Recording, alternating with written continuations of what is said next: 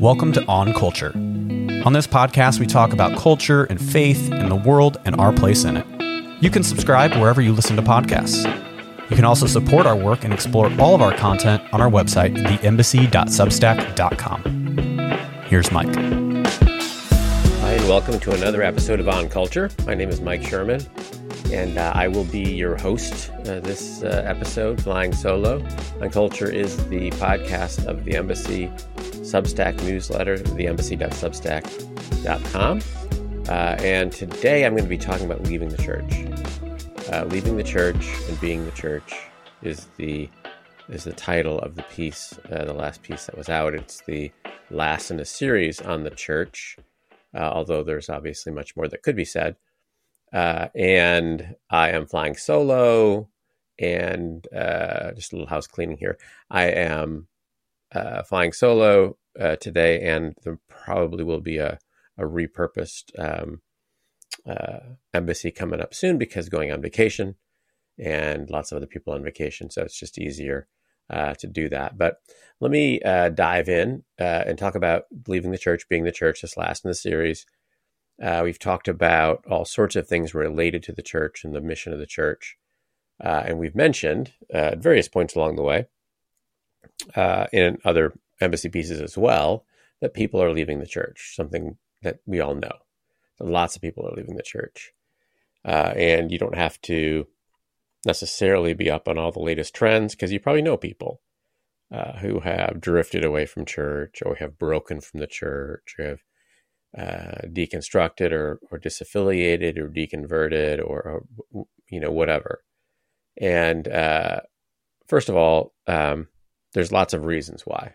Uh, we can understand that pretty pretty readily. There's you know obviously there's scandals of various types in many Christian denominations and large churches, um, and there's all sorts of uh, disappointments, personal disappointments, perhaps people being burned by the church in their own experience, uh, and so people have can understandably uh, want to withdraw from that. Um, and I think also people want to disaffiliate or not be affiliated with uh, organizations or uh, denominations that uh, are t- you know tainted in some way.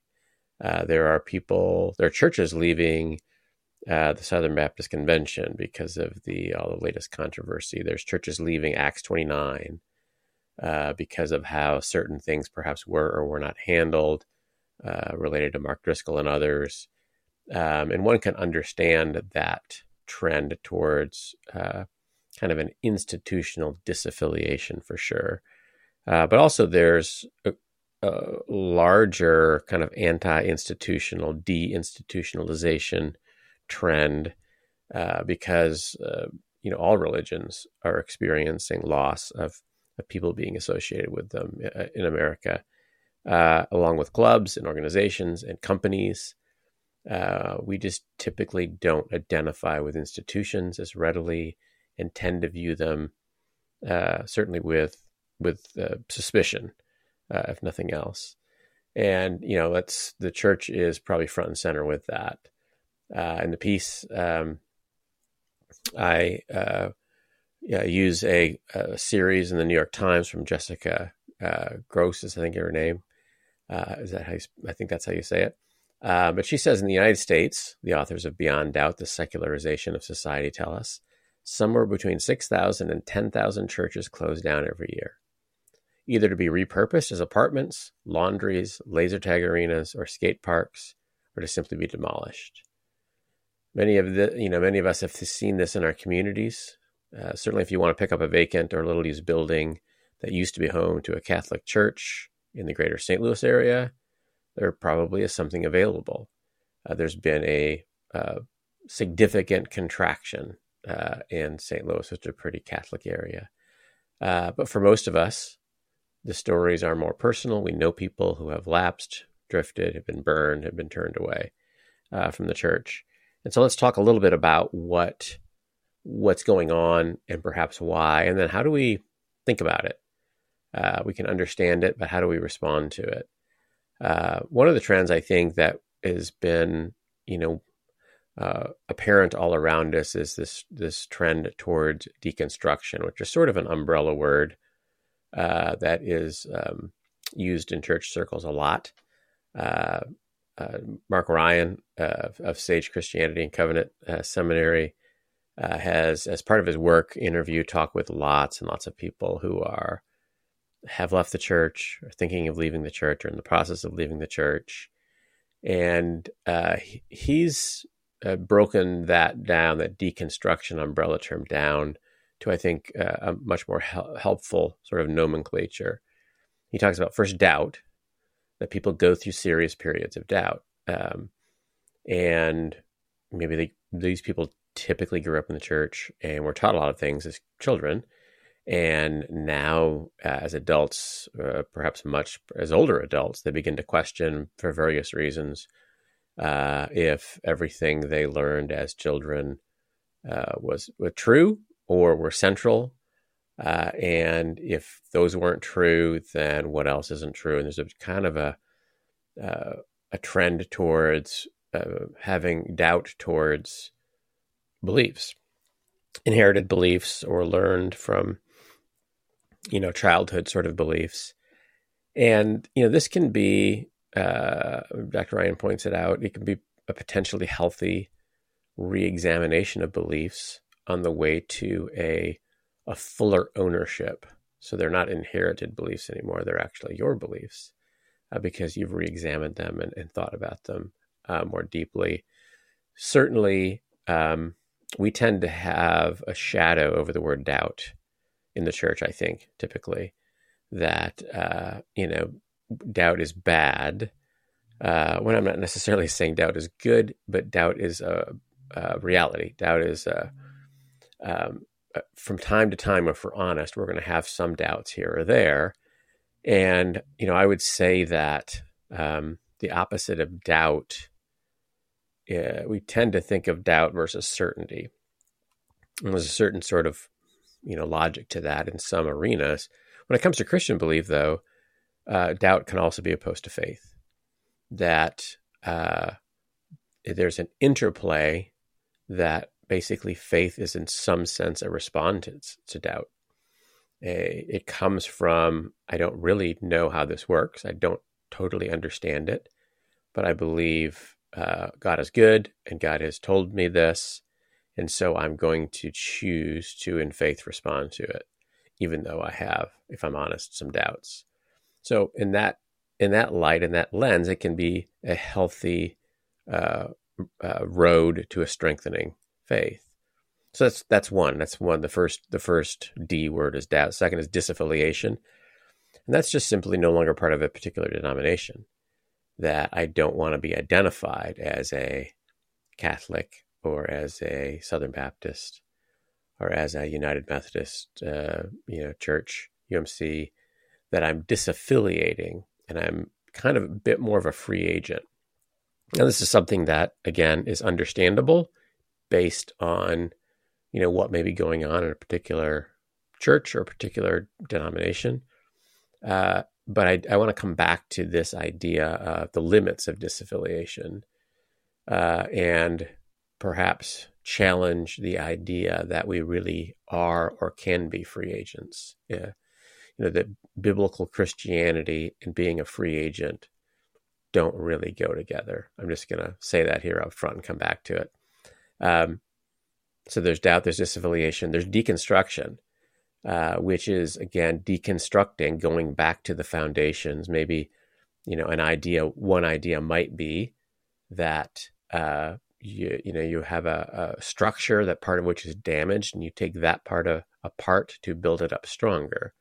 So it could be going back to the foundations upon which might be rebuilt. It could be a part of a building process. And that's something that Dr. Ryan stresses that somebody on this journey uh, should not be shamed, should not feel shame. Uh, it should be the duty of the church to come alongside people and help them respond in a healthy way uh, to this movement, which could be towards a deeper uh, faith and deeper practice. Uh, so doubt, disaffiliation, deconstruction, and the last is deconversion, which is just don't believe anymore. Uh, I've deconverted. and it is it is sort of interesting that there is a community. I mean, it's a new community of of the deconverted that sort of have these groups in social media and TikTok, and they tell stories and they post stories of other deconversions. And in a sense, it kind of becomes an alternative church, the church of the deconverted. Um, but again, there's there are limits to which we can just make our own church, uh, because um, you know to to to jump to the punchline a little bit early, the church is not for us the church, uh, you know, it is for us in the sense that uh, it is for our flourishing and for our fruitfulness, but it isn't for us. It is for Him. You know, it is the church of which Jesus is the head. He is the king. We are the subjects. You know, He is the one being worshipped and served. You know, giving is is toward Him, uh, and so it's you know not totally up to us. And I think we really. Uh, I think we really miss the extent to which we view everything, including our relationship to the church, with some sort of a this is a thing as a transaction that's for me. I am owed something. And if I'm dissatisfied, I can move on or move away. And, you know, with no harm done.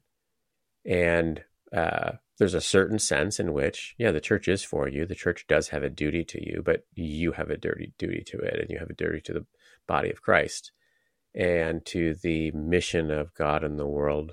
Uh, uh, w- you know, within which He has placed the church as a central element, uh, and so I think that's um, we struggle with that, uh, and I think if we've never really been anchored in that, then you know we're probably going to be prone uh, to this sort of movement a little bit more. And you know, to be fair, the you know the entire church growth movement of which I was a part uh, tended to appeal to those outside the church, understandably, uh, in ways that would draw them in. Uh, we have worship that you like. We have activities for your children. We have, you know, summer camp, and we have um, you know, workshops on uh, finding a job. We have all these real ministries that could be ministries or they could be viewed as services being offered. And if that's what they are, you know, if we're offered services, then it's up to us to accept them or turn them down. And, but if they're more than that, if they're a ministry to us and therefore through us to others, then if I am called to be part of those ministries too, or other ministries of the church, then it's sort of a different thing. And I think that's what that we're that we're missing. Uh, and uh, Jessica Grose in her in her series, uh, one of the things I thought was interesting, she asked people why they're leaving the church, and it was you know a multi-part series that took you know months for her uh, to finish, and uh, so she got over seven thousand replies, and you know, people wrote of what they missed and what, you know, and most all of them missed something and were trying to replace it somehow. You know, Kathy Keller writes in, uh, lives in Michigan, left the Catholic Church, and she, says she tried to spend Sunday morning outside appreciating the glory of nature. And that's great. That can be very worshipful. It could be a way in which God is worshiped and that your soul is refreshed, but it isn't the same thing as church it isn't a replacement. It isn't meant to be a replacement. It's something that could be a spiritual practice alongside. Uh, but there's no hint in Scripture that anything else replaces uh, church. Uh, Donal uh, McLaughlin uh, is one of the one uh, one of the uh, deconstruction deconversions who's sharing his story on TikTok, and he has 250,000 followers and you know other people are interacting with his their, their stories and you know he, he seems to be in my view sort of uh, typical in some ways that he describes himself as a spiritual pluralist rather than a christian and he embraces some rituals from his christian heritage uh, but you know not all of them he said religion is like a language a means of communicating with the divine and just like language, there are many interpretations and ways to express it. And so, you know, this has been a new ritual for him is sharing his story of deconstruction and deconversion and uplifting other stories. And, um, you know, there's some truth to the fact that religion can be like a language, a, a, a way of communicating with the divine. Um, and like any language, there are many interpretations and ways to express it, perhaps, but not unlimited. And in this case, we're not in charge of the language. You know, it's a means of communicating with the divine that has been given to us by the divine. That, you know, we didn't make it up. Uh, and we are not, you know, at liberty to just throw it aside.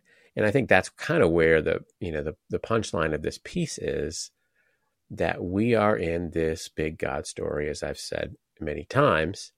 And in this story, we are being redeemed and transformed uh, alongside other people. We're being used to redeem and transform. And the primary context for all of that is the local church in Scripture.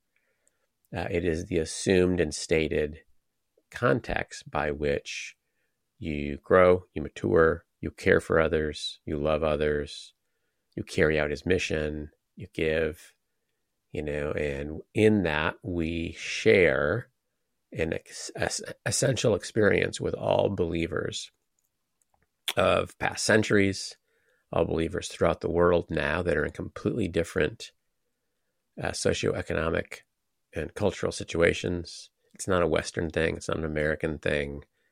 Uh, it's uh, something that God has ordained and has been with us for, for a couple thousand years. And you know that is how he describes it it's the its presence in, the world in which through which the holy spirit moves transforms and ministers and uh, I, again i can understand people leaving being people being disappointed people being disappointed in the expression of the faith they've experienced and may have fallen short. Uh, people may have actually been wounded by the church. I certainly have. Um, and yet that doesn't leave me uh, the freedom to respond to that any way I choose if I am subject to the king, uh, if I am his subject to the lordship of Christ, he's ordained certain ways for me. And in faith, I have to believe and respond that those are the best avenues for my flourishing. Uh, and, you know, in this big story, some things are just not up to me, uh, as I write in the piece. And as one who is in his church, I'm not given the freedom to decide lots of things. I can't decide who is my neighbor or who I have to forgive or who I have to love. And I'm also not given the freedom to no longer affiliate with God's people. Uh, so I can find different. Uh, I can move from one church to another, perhaps if I need if I need to. Uh, but to be in an affiliation with God's people under his authority uh, is key to the way in which he's ordained for me to be uh, his child in this part of the story, to be part of the body of Christ for his purposes. Um, and as Hebrews 10 23 through 25 says, Let us hold unswervingly to the hope we profess. For he who promised is faithful and let us consider how we may spur one another on toward love and good deeds, not giving up meeting together as some are in the habit of doing, but encouraging one another, and all the more as you see the day approaching. So let us not, you know, not, let's not give up meeting together as some are in the habit of doing. So this is not a new phenomenon, uh, for sure. Uh, and you know that is my reminder and encouragement. Um, and then before I sign off, uh, I do uh, I included a take. Uh, Tr- uh, Tish Harrison Warren is one of is a religious columnist. She's an Anglican priest, columnist for the New York Times. Someone who I think is a good writer, who I agree with some things and disagree with some things, but she's always interesting. and she's leaving that post. She's no longer going to have that weekly column and the it, the reasons that she gives, I think, are interesting uh, and instructive uh, and wise. Uh, so I I want to. She wrote up her last column was basically why she was leaving, and so here's a couple. There's three paragraphs, perhaps, of it that I think uh, are worth us thinking about. Um, she writes, For this and many other reasons, it was a tough decision to leave. And as with any tough decision, my reasons are varied and complex, but one that is writing publicly about God each week can do a number on one's soul. Thomas Wingfold, a character in a novel by the Scottish minister and poet George MacDonald, said, Nothing is so deadening to the divine as a habitual dealing with the outsides of holy things. Holy things, sacred topics, spiritual ideas, I believe, have power. Dealing with them is a privilege and a joy, but habitually dealing with the outside of them is inherently dangerous. The outsides of holy things, to me, describe the differences between speaking about divine or sacred things and encountering the divine or the sacred directly. To be sure, we need more and better religious discourse in America. In my very first newsletter for the Times, I wrote that we need to start talking about God, and I still believe that. I believe that religion, and more broadly, the biggest questions in life, are the driving forces behind much that is beautiful, divisive, unifying, controversial, and perplexing about our culture and society. Yet there's a danger in becoming a pundit, particularly on matters of faith and spirituality. It can be deadening. I plan to continue to write about faith, to explore its impact on politics, study it sociologically, think about its metaphors and claims of truth. But for any person of faith, public engagement must be balanced with times of withdrawal, of silence, prayer, questioning, and wonder beyond the reach of words. Otherwise, faith, with all its strange and startling topology, becomes a flat and sterile thing, something to be dissected instead of embraced. And typically, once something is fit only for dissection, it is dead. I bring this up because it is a temptation for all of us now. Social media and digital technology have made us all pundits. We are faced with a constant choice. Every experience, belief, feeling, and thought we have can be shared publicly or not. In a single day, we can take in more information and ideas than was ever possible. Yet at the end of the day, we can still lack wisdom. Constant connectivity empties us out as individuals and as a society, making us shallower thinkers and more impatient with others.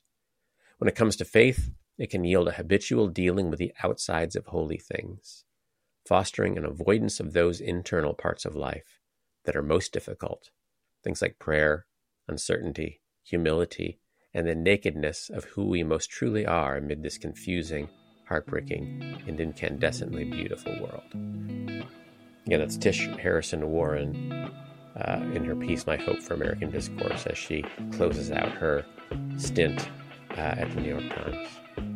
Um, and I think that'll do it uh, for, for me, for us, uh, for this week. Um, thanks so much uh, for being a part of this.